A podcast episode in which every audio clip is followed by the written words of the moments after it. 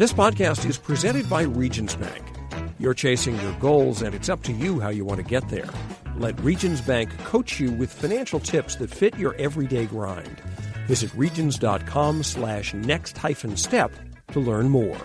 Regions, member FDIC.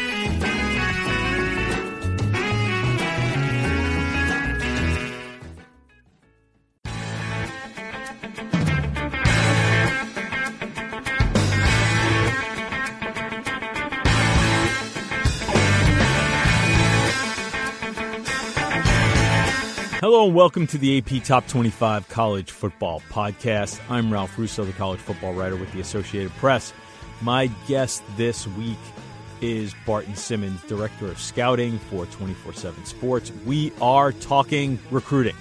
The early signing period is here this week, and it has become the signing period in college football. By the end of the week, you can expect about 75 to 80% of all scholarships available will be spoken for. We'll talk about the usual suspects cleaning up on the recruiting trail, including a possibly uh, historic class for Clemson. Uh, what blue chippers might be waiting until February to make their decision official, what schools still have some work to do, and how are some of the new coaches dealing with the early signing period and what their plans will be for turning around struggling programs. Thanks for listening to the AP Top 25 College Football Podcast. You can find us on Westwood One Podcast, Apple Podcasts, just about anywhere you like to get your podcast.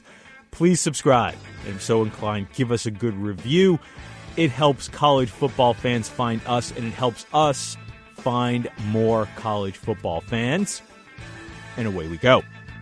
Joining us this week on the podcast to talk about all things recruiting, Barton Simmons from 24 7 Sports. He is the scouting director for 24 7 Sports. He also, you can find him and his work a lot on CBS Sports. Hey, Barton, thanks so much for doing this. I know it's, uh, it's a busy time for you and appreciate you squeezing me in. Yeah, no, I'm, I'm happy to do it, Ralph. How's it going? It's going great. So, let's start with sort of the basics here, and, and before we get into the nitty gritty of what's going to happen over the next couple of days, because a lot, a lot, of the guys who are going to sign have been committed for a while. Let me talk about this early signing period. Now we're three years in. We've talked about it a lot. I've talked to you on this show about it a lot. How has this sort of settled in now? What's the process at this point for coaches and and players for this early signing period and what you know and how it affects the signing period in February? Well, you know, in some ways, we're still, or even three years in, we're still waiting for this to settle and and sort of even out, and and so to where we consistently know what what this signing day means. And I, and I say that in the sense that you know, two years ago, first the first early signing period, about sixty five percent of the FBS uh, prospects um, signed their letters of intent in December. Last year, that number was 77%. That's a pretty big jump in one year.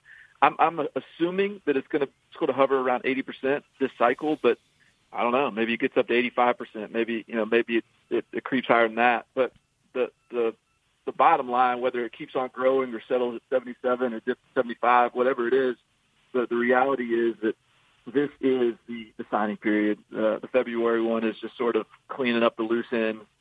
This is this is the important day and the decisive day uh, in the college football recruiting calendar. And, and, you know, what that means is now there's, um, you know, a, a, an acceleration of the process.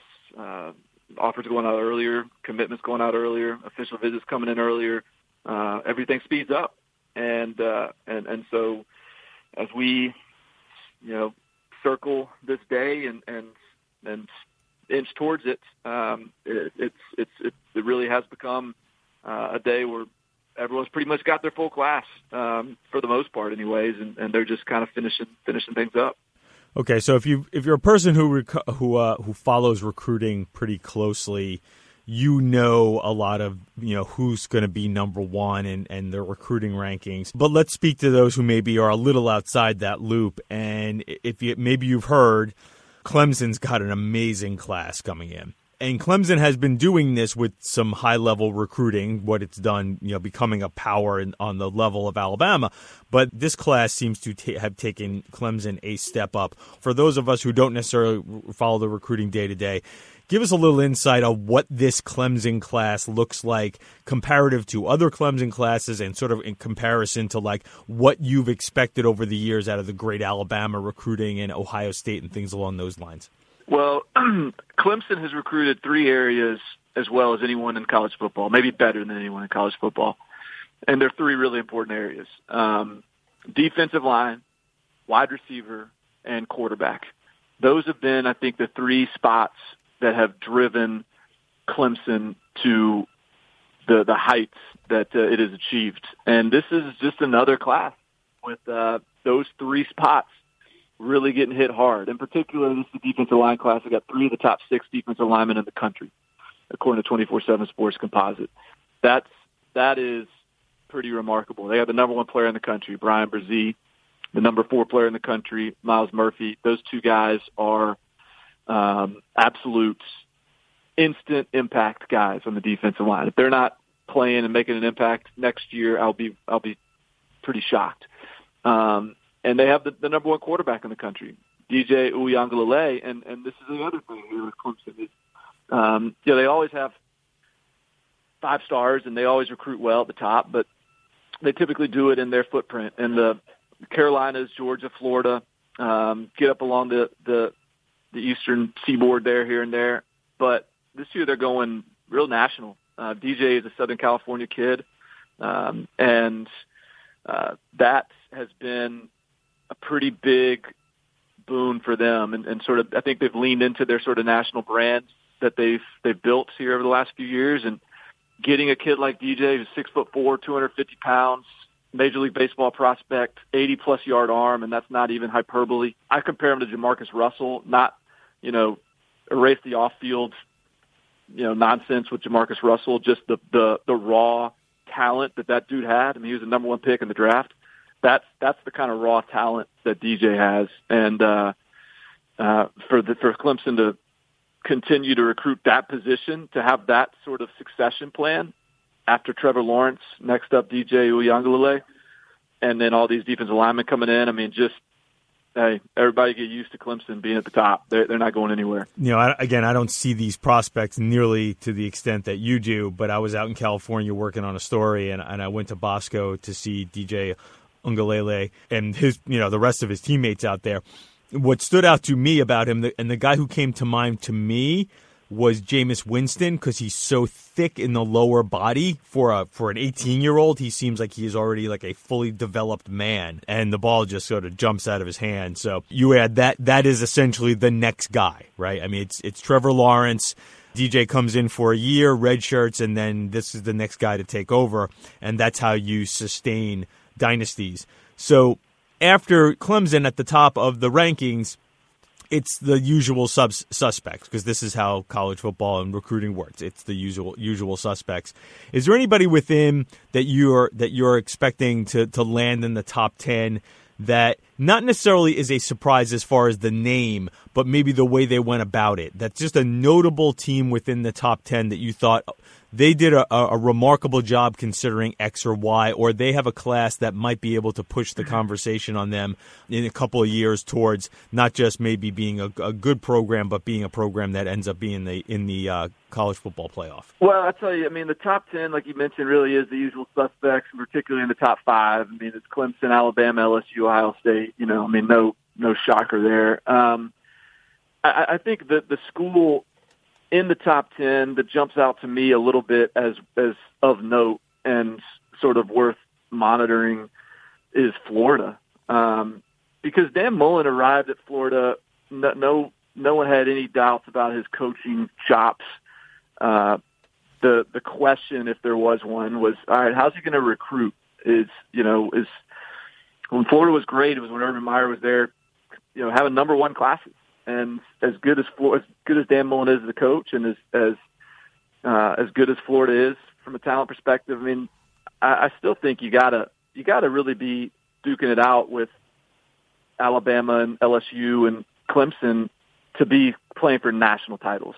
um, duking it out on the recruiting trail. And so I, I would say over the first couple cycles here, it's been uh, adequate from a recruiting standpoint for Florida. Um, adequate, maybe even underwhelming. I don't know. I mean, it just just didn't really move the needle. Good enough, uh, but not not sort of a recruiting uh, pace that's going to elevate that program. But as as this signing day approaches, Georgia's sitting there at number seven, and th- there's potential that Florida has a really big day uh, on on uh, on Wednesday. Uh, they've they've got some possible flips out there. They're battling Alabama for a stud defensive tackle named Timothy Smith, who's committed to Alabama that they could could potentially flip. Texas A&M's got a commit named Donald Harris out of Florida that the Gators are trying to flip. They they just flipped a kid from from Tennessee named Mordecai McDaniel out of the DC area. That's a, a really talented defensive back, and so you know Florida could could really close with a flurry like that, and uh, you know start start sort of knocking down the the, the door of the top five. All of a sudden, I think you you start to um, I don't know look at look at the the way things are trending um, in a pretty encouraging light with the Gators. Uh, so I, I'm I'm anxious to see if they can close the deal and, and really prove that uh, Dan Mullen's up to the task here for uh, a you know I don't know national title level recruiting. Right, because it's not just Clemson and LSU and Alabama; it's Georgia that's been recruiting at that level within the SEC East. So Florida has someone within their division. Uh, for, for for Florida, you can say, well, top 10, top 15, that's pretty good. But if if Georgia's recruiting top 5, top 6 almost every year, then Florida needs to be in that area too to be competitive, not just for national championships, but to just get out of their own division. Let Absolutely. me let me spin it this and, way. And, and oh, sure. I would just add too, just just like because to me right now there's five teams that are recruiting at a, at a tier above everyone else, and and there's and and you know Texas and Texas A&M have have made some sort of cameos into this tier, but to me it's it's really Clemson, Alabama, LSU, Ohio State, and Georgia. I think those are the five that are year in year out have the I don't know the carry the the the, the heavy bats, so to speak, and are capable of sort of contending for number one classes year in year out consistently. And so, to your point, you know, Florida's got to compete with one of those in Georgia, and so it, it would be, you know, some some teams have to sort of take progressive steps to get into that tier. Um, if Florida can take those progress those sort of um, those steps uh, year by year and, and just start to trend up into that tier, and they find themselves there consistently, then that's that's that's important. That's that's meaningful. I just want to remind everybody we are recording this on the Tuesday before the signing period opens on Wednesday. So you might be listening to this as some of this stuff has already happened. We're going to try to talk some big picture recruiting angles here. But let me let me ask you a little bit about this do you and again we're you know so you might be listening to this after it's already happened but do you expect a lot of drama over the next couple of days? Because to me it would seem that as far as individual players because to me it would seem like if you're a kid who's on the fence and thinking about flipping well, you might as well just wait until February. It seems like the, the creation of the early signing period has maybe taken some of that away so that what we'll see Wednesday, Thursday, maybe even into Friday, though most of the activity gets taken care of on Wednesday, tends to fall into place with relatively little drama. No, I, I do expect some drama, honestly. Okay. And, and I think ultimately what, it, what it's all about is just, I mean, all February is the deadline um, or the you know, the old signing period. It was just a deadline. You know, these kids could, whenever the deadline is, um, they're gonna there's going to be some uncertainty, and the, with the early signing period becoming the status quo, um, that's just the deadline most of these kids have created for themselves, and so because of that, um, and because classes are filling up, and and you know kids feel like they need to make this decision, they're the some of the same pressures still apply, and the deadline is still there. And so, I, I don't. I, I, I gotta.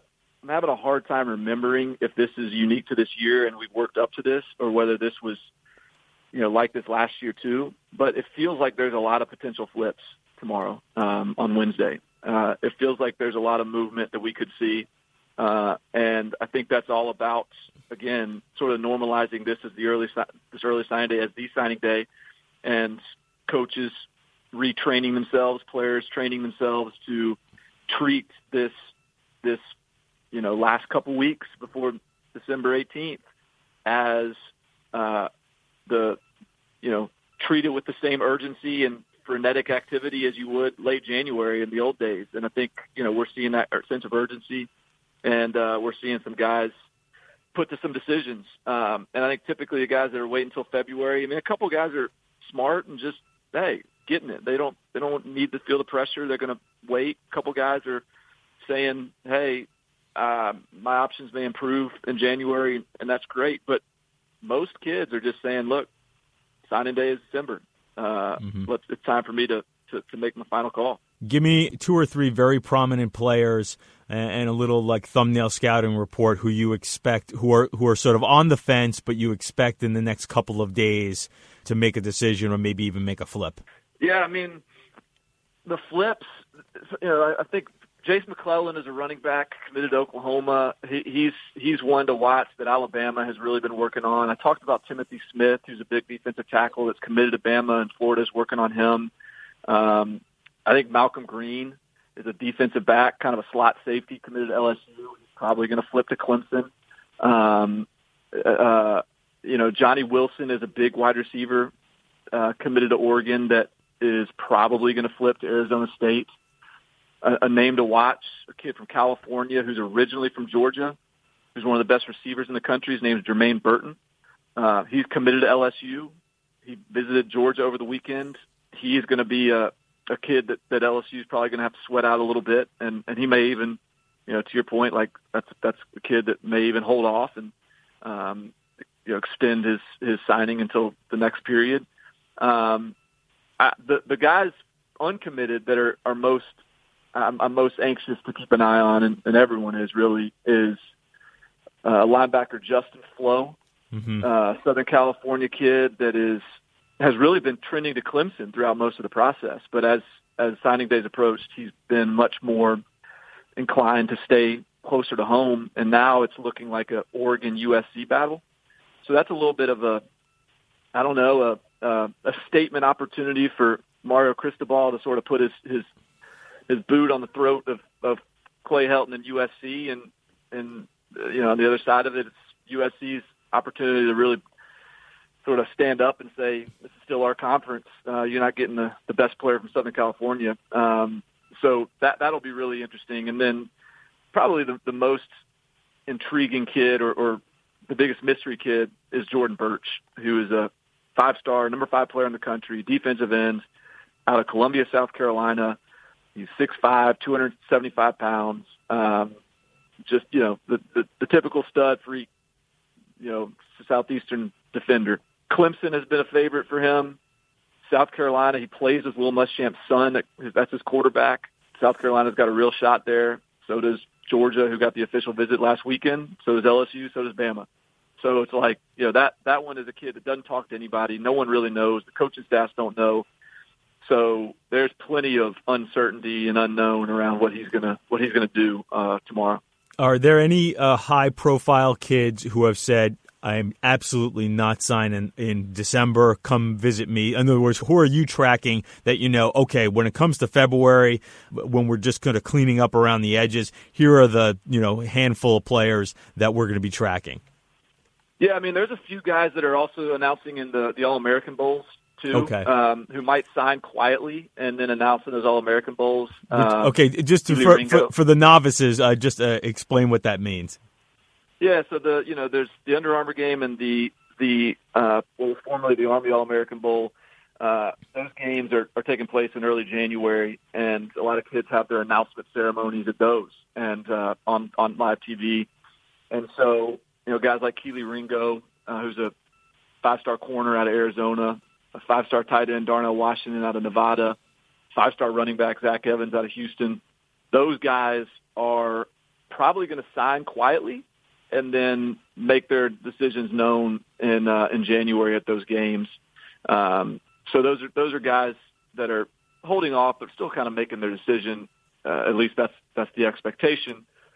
there are a few guys though that you know are waiting until February. I'd, I'd say like one of the guys I'm most interested in on that front, and he, you know, who knows? You know, some of these guys may may surprise us and sign, but Alfred Collins is a six foot six defensive lineman out of Texas who is a basketball player, had good junior film, but senior film was just off the charts. Just totally took it to the new, uh, next level to the point where you know he's going to be in the All American Bowl in San Antonio, and will have a chance to you know play for five star status.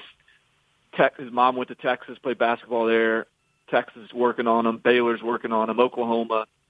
You know, this is the type of kid who's planning on waiting until February, and with all the other big fish out of the way, uh, th- this one could could get really high, you know, high intensity kind of battle because I think with the way he's projecting, uh, the way I think I expect him to play at the All American Bowl, and with the expectation that he's not going to sign, you know, that's the type of player that becomes, you know, priority number one for for the schools that are in the in the hunt for him.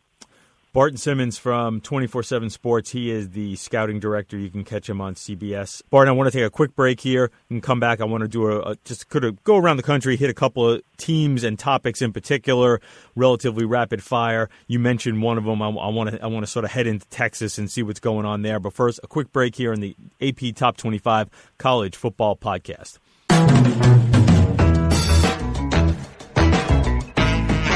This podcast is presented by Regions Bank. You're chasing your goals, and it's up to you how you want to get there. Let Regions Bank coach you with financial tips that fit your everyday grind. Visit regions.com slash next hyphen step to learn more. Regions, member FDIC.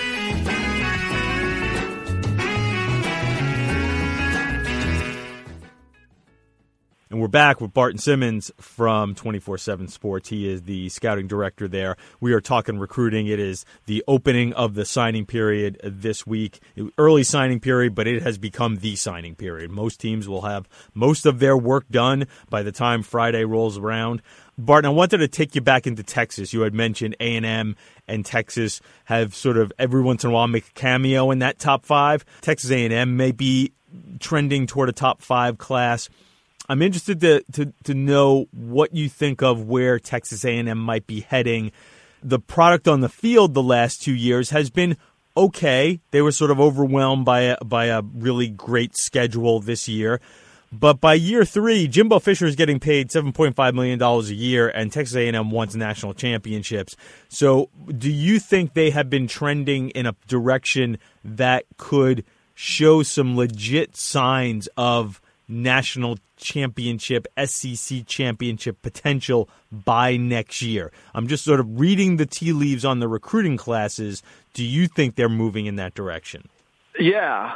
I mean, national championship is that's that's, that's tough. Yeah, big step. right. Yeah, no, I mean, but but I mean, I think from a talent perspective, they're bringing in the guys that can get them there. They're bringing in the right kind of athletes. They're bringing in the right sized athletes, you know, the right body types, the the sort of players that uh, you you sort of are prerequisites to get in there. I think in you know Jimbo Fisher, to a certain degree, is um, you know I mean D- Dabo Swinney is the type of guy at the Clemson that like he'll he's never sacrificing um, bringing in the guys that sort of are are fits for them for, for their program. Mm-hmm. I think Jimbo Fisher has kind of the Georgia mentality uh, of just they're going to go find freaks wherever they can find freaks. They're going to get them. They're going to find them. They're going to bring them in. They want long. They want length. They want speed. They want they want mass. Uh, and so that's sort of the way that they've approached recruiting. Um, and and I think that they're so they're going to have a team that looks national title worthy. Um, and I think that you know as we you know they're, they're bringing back pretty much everybody next year. I think the the expectation is that some of those guys they're bringing back are going to get beat out by guys that are younger than them that mm-hmm. they've recruited well enough to where now they've got competition in the roster and you just you know you're not just going to play because you played before. And that's I think that's an encouraging sign. Um, so I, I so to answer your question I think from a recruiting and their from a recruiting perspective yeah I think that they're they're pacing the right way. Um, and and and yet uh, ultimately, I know that this uh, how brutal that schedule was, and they beat everyone they were supposed to beat. But hey, when you're trying to get to that level, you got to beat some teams that and and sort of have that level up performance from time to time too. And so I'm still waiting on that level up performance on the field, and I think we'll see more of that next year. But that's going to be a real telling year for for A and M. There, there's no doubt. Yeah, you know, it's the neighborhood you live in. If you want to compete locally, you have to compete with Alabama and LSU, and they're they're recruiting at a pace and building at a pace and playing at a pace that is really really hard to catch up with. Now, Texas doesn't have that same issue in the Big 12. Texas generally speaking has Oklahoma and Texas should really be recruiting at the level that is closer, not just at Oklahoma's level, but really should be at the top of the Big 12 when it comes to recruiting. We saw the Longhorns take a step back on the field this year, which in some ways shouldn't have been as shocking as it was because they they're still in the process of remaking that roster with the type of players that you talk about when you talk about, you know, championship level, playoff level quality rosters but the slide back was maybe a little more dramatic by how they played on the field.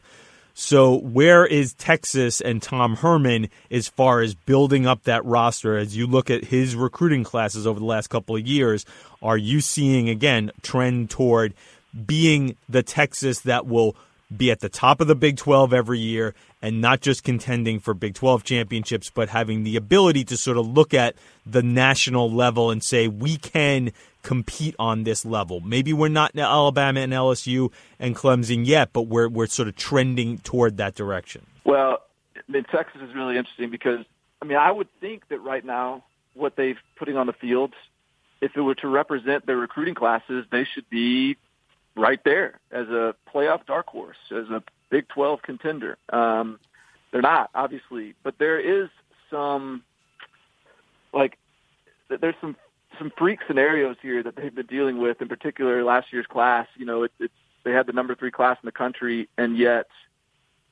you know, that class includes Bru McCoy, who transferred from USC to mm-hmm. Texas, and then Texas back to USC, and then with a health issue hasn't even gotten on the field with USC. The second best player in the class is Jordan Whittington, who was injured all year. Uh, DeGabriel Floyd was one of the top players in the class out of California. Spinal stenosis, career-ending injury. They had another a running back out of Georgia that had a stroke before he got on campus. Like it's just sort of this weird deal, and, and injuries have plagued them throughout. And so you have to sort of ha- throw a caveat in there with Texas. And yet, like uh, the other factor at play, which is, is interesting, you know, last year's class with Texas had 26 signees. 14 of those guys were from out of state um, there was about 10 or 11 states represented on the Texas commit list. So maybe the, maybe when you don't know your commits as well and and you you're going all over the country, you, you might have some injuries pop up that you weren't as aware of. I, I don't know. Um, I tell you what, though, it, this year in the class of 2020, uh, you know how many out of state commits Texas has? How many? One. Oh, they got one guy. And like, I, so I was going to say because that that shouldn't of, be the case with Texas. There's enough guys in state that they should have mostly a Texas class, and that was always the problem with, with Charlie Strong. The complaint about Strong is that well, he had these Florida ties, which seemed to be a good thing, but you'd sign these classes that look good on paper, and half the class wouldn't end up making it to the sophomore season. I mean, it's it's it is. Uh, you know, the Texas, the state of Texas, the players there, the coaches there, the the the in-state culture, football culture is so strong that that is sort of something that's always fascinating to watch these teams navigate. Um, I mean, look at you know, I talked about what what Texas A&M is doing. They got like three commits on the defensive line out of New Jersey, um, and and so I think obviously you want to lean into that sort of brand as the flagship program in the state, um, and and you really want to capitalize on your natural resources if you're Texas. Um, but I think Tom Herman and, and I don't, you know, we'll see if this, you know, if last year was the was the outlier, if this year is the outlier. But um, it appeared early on that Tom Herman wanted to just find the best players wherever they may be and not limit himself to the state of Texas. Um, and uh, you know, I mean, when you look at who's winning national titles and playing for national titles right now, um, there are teams that are recruiting nationally. Alabama's doing it. LSU is doing it. LSU has six guys out of the state of Louisiana this year mm-hmm. committed. That's a pretty low number for LSU. Uh, Ohio State's recruiting nationally. Um, obviously, they're, you know, Ohio State doesn't have the natural resources of Texas, but uh, Ohio State's gone in there and, and, in fact, won some players out of Texas. So uh, I think Tom Herman maybe early has, has wrestled with how to approach recruiting in the state, um, how much to sort of circle the wagons and, and lock up the border, and how much to just say, hey, screw it, we're going to go find the best players wherever they are. And I think that speaks to the, the, the margin for error of winning national titles and uh, and and how you know pressure packed that is and, and those strategic decisions are. But um, I think it's a it's sort of a it's fascinating to watch these coaches dig into this and and and and figure out their sort of broad strategy to to approach that sort of uh, question. Yeah, it, it's interesting the national as opposed to more local recruiting, and I guess to a certain degree, everybody can be national now because of television and social media. Yeah. To the extent where even if you talk to, you know, we when we ran each other into each other at the personnel convention in, in Nashville, you talk to you know schools like Northwestern, and, and they think more nationally, but. I, I, think the difference between the top programs, so everybody's sort of thinking a little more nationally because they can reach farther and wider than ever before. But what seems to be happening now is the pool of the the real blue chippers, that upper tier level of recruit, is getting recruited nationally by just a handful of schools. So there's a handful of schools who are sort of who seem to be, and this is my read on it for somebody who's not an expert on it, that the very top hundred, let's say, guys, top two hundred guys, mm-hmm. are being picked over, maybe it's even less than that, maybe it's top 60, are being picked over by a handful of schools and it doesn't matter where they are. And, and, then everybody else is sort of like, sort of settling into their region to a certain degree, but going a little outside here and there, but selectively. But when it comes to the very top tier of guys, it's not selective. It really, those players and those, those elite players and these elite teams are getting together and sorting it out. And really, it's again, it's not necessarily a national or local thing. If you want to play at the very highest tier, you're dipping into that top 60 pool, and it doesn't matter no where, where they live. Yeah, no, and I think that they feel. I think those sort of programs are feeling the the not not the pressure, but the the necessity of of approach, you know, taking a national approach. And I think kids are more open to being recruited nationally than ever before, based on a, a variety of factors. But I think that's what makes the current climate of recruiting really interesting and fun. Is is hey, all right, look, if Ohio State's going to spend all this time recruiting in the state of Florida and the state of Texas and the state of California um, and and Ohio State has probably done as good a job as anybody is getting the right guys, evaluating at a high level, getting high character guys, you know, hitting on all those guys. So th- there's uh, there's no I'm, I have no criticism or critique for that approach. I think it's been a great one for Ohio State. But if they're doing that, all right, well, all these Ohio Midwest kids that would typically land at Ohio State, you know, maybe uh, maybe Northwestern can get one of those guys. Maybe Wisconsin can. Maybe you know Michigan State can. So I think um, I don't know. I mean, recruiting is always about evaluating and and developing and and um, you know and and and grand strategy. But I feel like it's no longer just look. Alabama's going to get the top ten guys in Alabama, and you know LSU is going to get the top twelve in, in the state of Louisiana, and then you know we'll we'll see how the rest shakes out. I think that there is, I don't know, more more uh, of a jigsaw puzzle uh, in terms of the way it all fits together. And if you are savvy as a recruiting department, um, as a as a collective of evaluators, uh, uh, and can sort of identify some areas where your program fits in the grand scheme of things, and some vulnerabilities, and and and, and you know, I think you can really have some success just given the sort of overall flattening of the earth from a recruiting standpoint and the, the nationalization of things. So let me hit on a couple of uh, sort of specific teams that maybe broad, broaden out to larger topics, and that is, you know, USC. Obviously, with the Clay Helton situation playing out the way it did, you know, most people you know, had him fired in October, and that's not a way to, to you know to build a recruiting class. How are they doing as far as salvaging this class? And maybe more importantly, what are they looking like in 2021? Because listen, we're already well into the 2021 cycle now because of the, how, the speed with which this works. Are there any positive signs that maybe, you know, Clay has enough stability there to, again, salvage this class and build into next year? You know, uh, I've, I've I've already done so many interviews today that I can't remember if we've already talked. Have we talked about Justin Flowe? Oh, yeah, yeah, yeah, we we did, and, and, and how he is now now looking at uh, Oregon and USC, and that would be right, okay. that would be a that seems like it would be a tipping point for USC, right? So if they can get Flowe, does that is that a guy who sort of again does that salvage a class that's looking that was sort of like lying in the 30s, and now all of a sudden it could be could they manage to be a top 20 class? Well, and to be clear, they're lying in the 80s right now. Okay. Um, so they, you know, but but but I think that they, you know, the expectation is that USC could potentially get up in the 30s, could and and with a guy like Flowe, um, you know, maybe getting a guy like Gary Bryant at the All American Bowl, um, who's a receiver out of Southern California, like those are the kind of guys that could inch USC up and towards that top 25.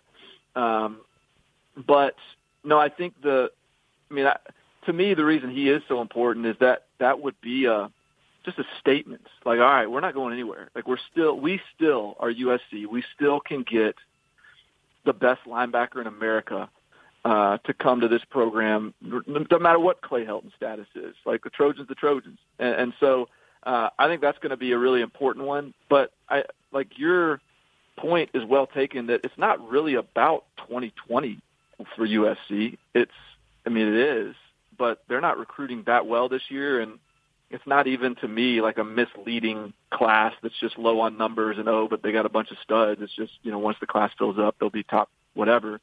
Like I, I don't think this is a typical USC class in terms of the actual quality of the players that are currently committed, and so that's 2020 and 2021 is I mean, why should we expect it to be any different? Clay Helton's still going to be a lame duck coach. He's still going to be a guy that everyone sort of assumes is going to be replaced next year. Um, and and with the nature of the early signing period, um, the you know whatever success USC can find on the field next year, like if USC surprises folks and crushes it on the field, then it's you know most of these guys are committed before the season anyways. Most of these guys have sort of right. made their bed before the season has begun. They've got a quarterback committed that's a really good player in Jake Garcia. Um, they've got, you know, uh, another couple front seven commits that are good players. So, you know, USC will always sort of recruit at this minimum level that um, it's just it's impossible not to get players at USC.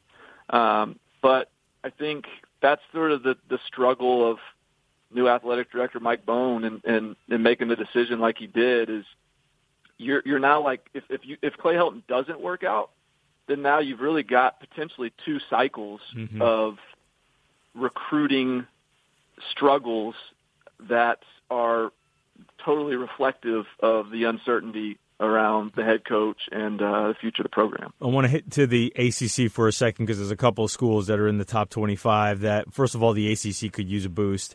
And I'm going to put Miami to a side because Miami's been doing this thing where they do top 20 classes and don't win any games for a while. So I'm kind of tired of talking about that. But North Carolina and Georgia Tech, you know, Mack Brown has always been a great recruiter. Uh, North Carolina is not a, is not a school that gets a lot of top 10, top 15 or 20 classes, but they're sort of trending in that direction. And over at Georgia Tech, you know, the plan was if they could get Geoff Collins in there, there are so many players around the Georgia area that they don't necessarily have to beat Georgia for players to still be able to sort of you know have top 20 top 25 classes. Are these the two programs that when you sort of look at the long term of the ACC assuming Florida State will eventually get its act together we're not sure what the hell's going on with Miami but are North Carolina and Georgia Tech the programs that could you could say like you know what over the next 4 or 5 years maybe these are not necessarily the challengers to Clemson but the programs that bring the ACC like you know top 25 teams contenders in, in a sense for things bigger than just you know squeaking by in the coastal yeah I, I do i mean when you look at the top 25 those are i think north carolina georgia tech stand out to me as probably regardless of conference the, the two non-traditional i guess would be the way to say it um, members of that of that list. And and I think with Mack Brown there and with Geoff Collins there,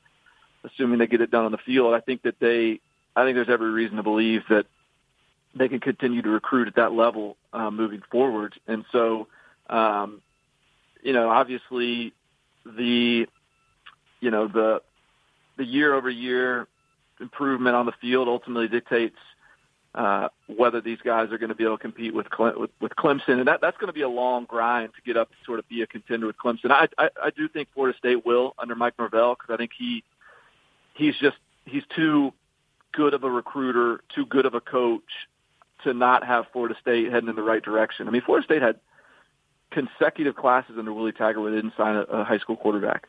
Um, yeah. and, and Mike Norvell had his guy signed within two days. Um, a guy named Tate Rodemaker, who's I think really talented, who was a USF commit.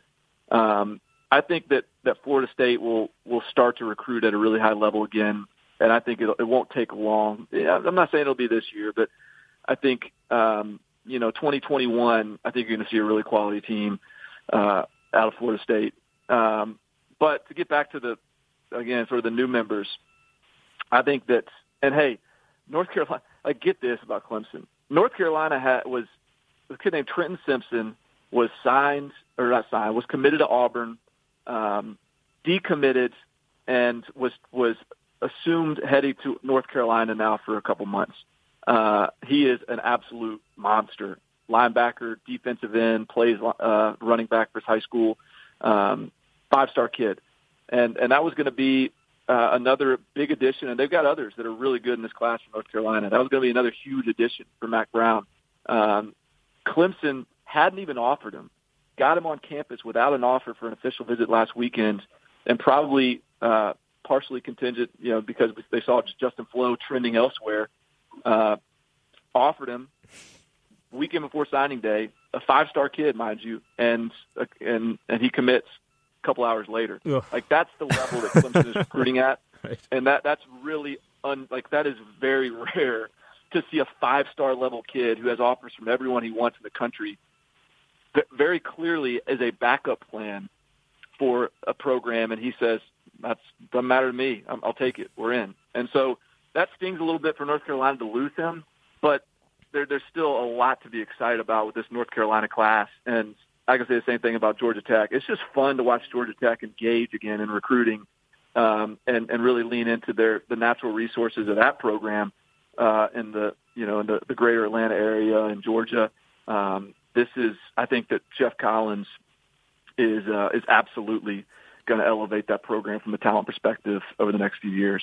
Okay, last one for you, and then we'll let you go to the next radio show or wherever else you got lined up. And I do appreciate you taking so much time. Sort of scan through maybe like a relatively new coach, year two, year three, something along those lines, and somebody who's just maybe not top 15 or top 20, but just doing better than you expected or doing better than has been, or showing signs that like that guy looks like they get it they understand how to how to recruit to that program and has a chance of maybe turning things around and taking a program that has been struggling a little bit and making it relevant not just for a one off but maybe for a longer term.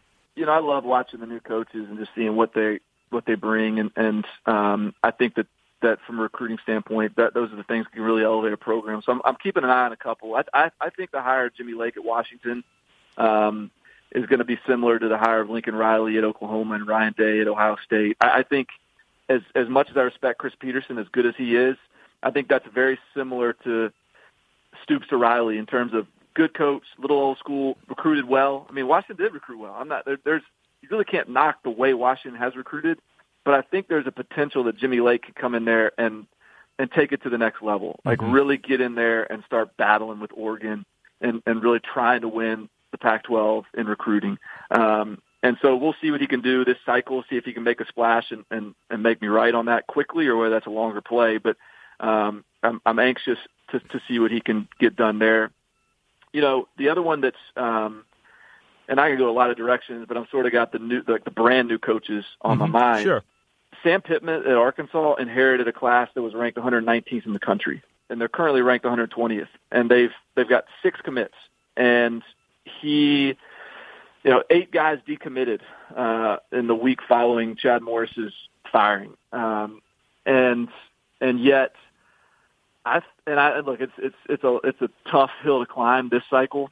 So I don't know what kind of impact he's going to make this cycle, but I think that guy knows how to recruit. I really, and I think he knows the way to recruit to a place like Arkansas. And a big part of that is deciding, you know what, we're going to be the program that is a destination school for the big uglies, mm-hmm. for just the hog molly dudes that just want to come to the catfish hole uh, in Fayetteville and and and be the stars. And I think he's going to have some success with that. I mean, we and, and I think that's something Kirby Smart's got to deal with is, is this departure of Sam Pittman as his offensive line coach and what he did and accomplished as a as a recruiter there. Uh, already one guy decommitted, a couple others I think are going to wait until February to sign, and and largely because of Sam Pittman's departure. And so, I, I I'm fascinated to see if he can really, you know, if his look. I know he can recruit offensive line. There's he did it at Arkansas the first time around. Um, you remember the I mean, they had they had dudes up oh, front sure. uh, when Sam Pittman was there in like 2013 to like 2015 range. So he's going to recruit offensive linemen again. Uh, you know, and it, it's it's going to be fun to see if he can recruit quarterbacks, if he can recruit receivers, um, running backs, whatever. Like I I think he's got the personality and the aggressive approach and the the the skins on the wall to where um, he knows how to do it uh, we'll we'll see how how attractive he can make Fayetteville. I think it should be interesting. Barton Simmons is the scouting director for 247 Sports, and he you can catch him on CBS. You can catch him a lot of different places. You'll catch him a lot of places over the next few days. You'll sleep on Saturday, Barton, I promise. But for the next couple of days, you got to go. I'll, I'll let you get back to your grind. Thanks so much for all the insight, all the time. Really appreciate you, man, and hopefully we'll catch each other in person sometime soon. Yeah, absolutely, Ralph. Always uh, appreciate you having me on, man. And now three and out, first down. USC, which as Barton discussed, isn't getting a ton of great news on the recruiting trail, but it did get some good news when it comes to coaching. Word came down this week that offensive coordinator Graham Harrell would stay with Clay Helton in LA. He was considering an offer from Texas, or at least being pursued by Texas and Tom Herman. Listen, the Trojans have work to do, but Kedon Slovis seemed to be a nice fit in that air raid offense at quarterback. If a couple of their talented receivers sign up for another season, continuity alone should make USC the favorite in the Pac 12 South heading into 2020 second down. Some interesting TV news out of the Mountain West, though none of this has been confirmed by the league. John Ourand, a really good reporter for Sports Business Journal, who's got some excellent sources on that end of the business, reported that the conference is likely leaving ESPN and will sign a deal with Fox, mostly to put its games on FS1, and will re up a deal with CBS Sports Network. The money being thrown around is about 35 million a year. There's also some complications with that deal because, or any deal with the Mountain West, because Boise State has a separate deal. The Hawaii gets a different deal from the rest of the conference. The rights fee bump, if things are going in the direction that's been reported, should be about 3 million a year, maybe even more than that. Regardless, even if it's only 3 million, that's a nice raise from the 1.1 per year that the schools were making from their last deals. It still would trail far behind the American Athletic Conference, which was pushing over 6 million, maybe towards 7 million a year with its new ESPN deal. And that's one of the reasons why I think there were some, if anybody had noticed, while these reports hit about the new deal for the Mountain West, there was some pushback, some other reports that no, no, no, that's not the, the number. The Mountain West is really going to be looking at what the AAC makes and try to frame it in the best possible way because that's their number one competition. What I'm most interested to see is game times. The Mountain West and its ADs have been pretty clear that they were willing to leave some TV money on the table if they could get more control of their start times. The late starts were killing their gates, and they weren't getting enough exposure and revenue in return to justify it. The Mountain West will be a staple of FS1 and give Fox the rights to, or at least some rights to Big Ten, Pac 12, Big 12 football games. And it also has every Big East hoops game. Next up on the television rights carousel is the SEC package that CBS has. That's a big one, and Fox has its eye on it too. Third down. The AP All America team came out this week, uh, the day before we are taping, so Monday. And as always, there are more deserving players than there are spots on the team. I won't call them snubs, but notable players I would have liked to have made a little room for if I could have on the team. And remember, it's not just me putting the team together. We have a panel that votes, and I put my input in, but we like to try to go strictly by the voting. But some notable players that I think deserved the spot or could have deserved the spot and certainly are worth mentioning. Marlon Davidson of Auburn had a monster year at defensive end. His teammate Derrick Brown got a lot of attention, but Davidson was almost as good, certainly at a played at an elite level, but that's a pretty loaded position, defensive end, and he got left off. Davidson's teammate, Jeremiah Dinson, also had a terrific year at safety. He missed the cut. The guy who I might believe might be the most underrated cornerback in the country was Caleb Farley from Virginia Tech. He did not make the All American team. Texas had a really disappointing season, but receiver Devin Duvernay was certainly worthy of being an All American. Again, so many good receivers who had such outstanding numbers that he, even though he was one of the most consistent players in the country, sort of got nudged to the side. Also, Memphis running back Kenneth Gainwell missed out on a spot on the All America team to a pile of upperclassmen running backs who had really good years. That's the show for today. I'd like to thank my producer, Warren Levinson, for making me sound good. You can find this podcast on Apple Podcasts, Westwood One Podcast. Please subscribe so you do not miss an episode. I'm Ralph Russo from the Associated Press. Thanks for listening, and come back for more next week of the AP Top 25 College Football Podcast.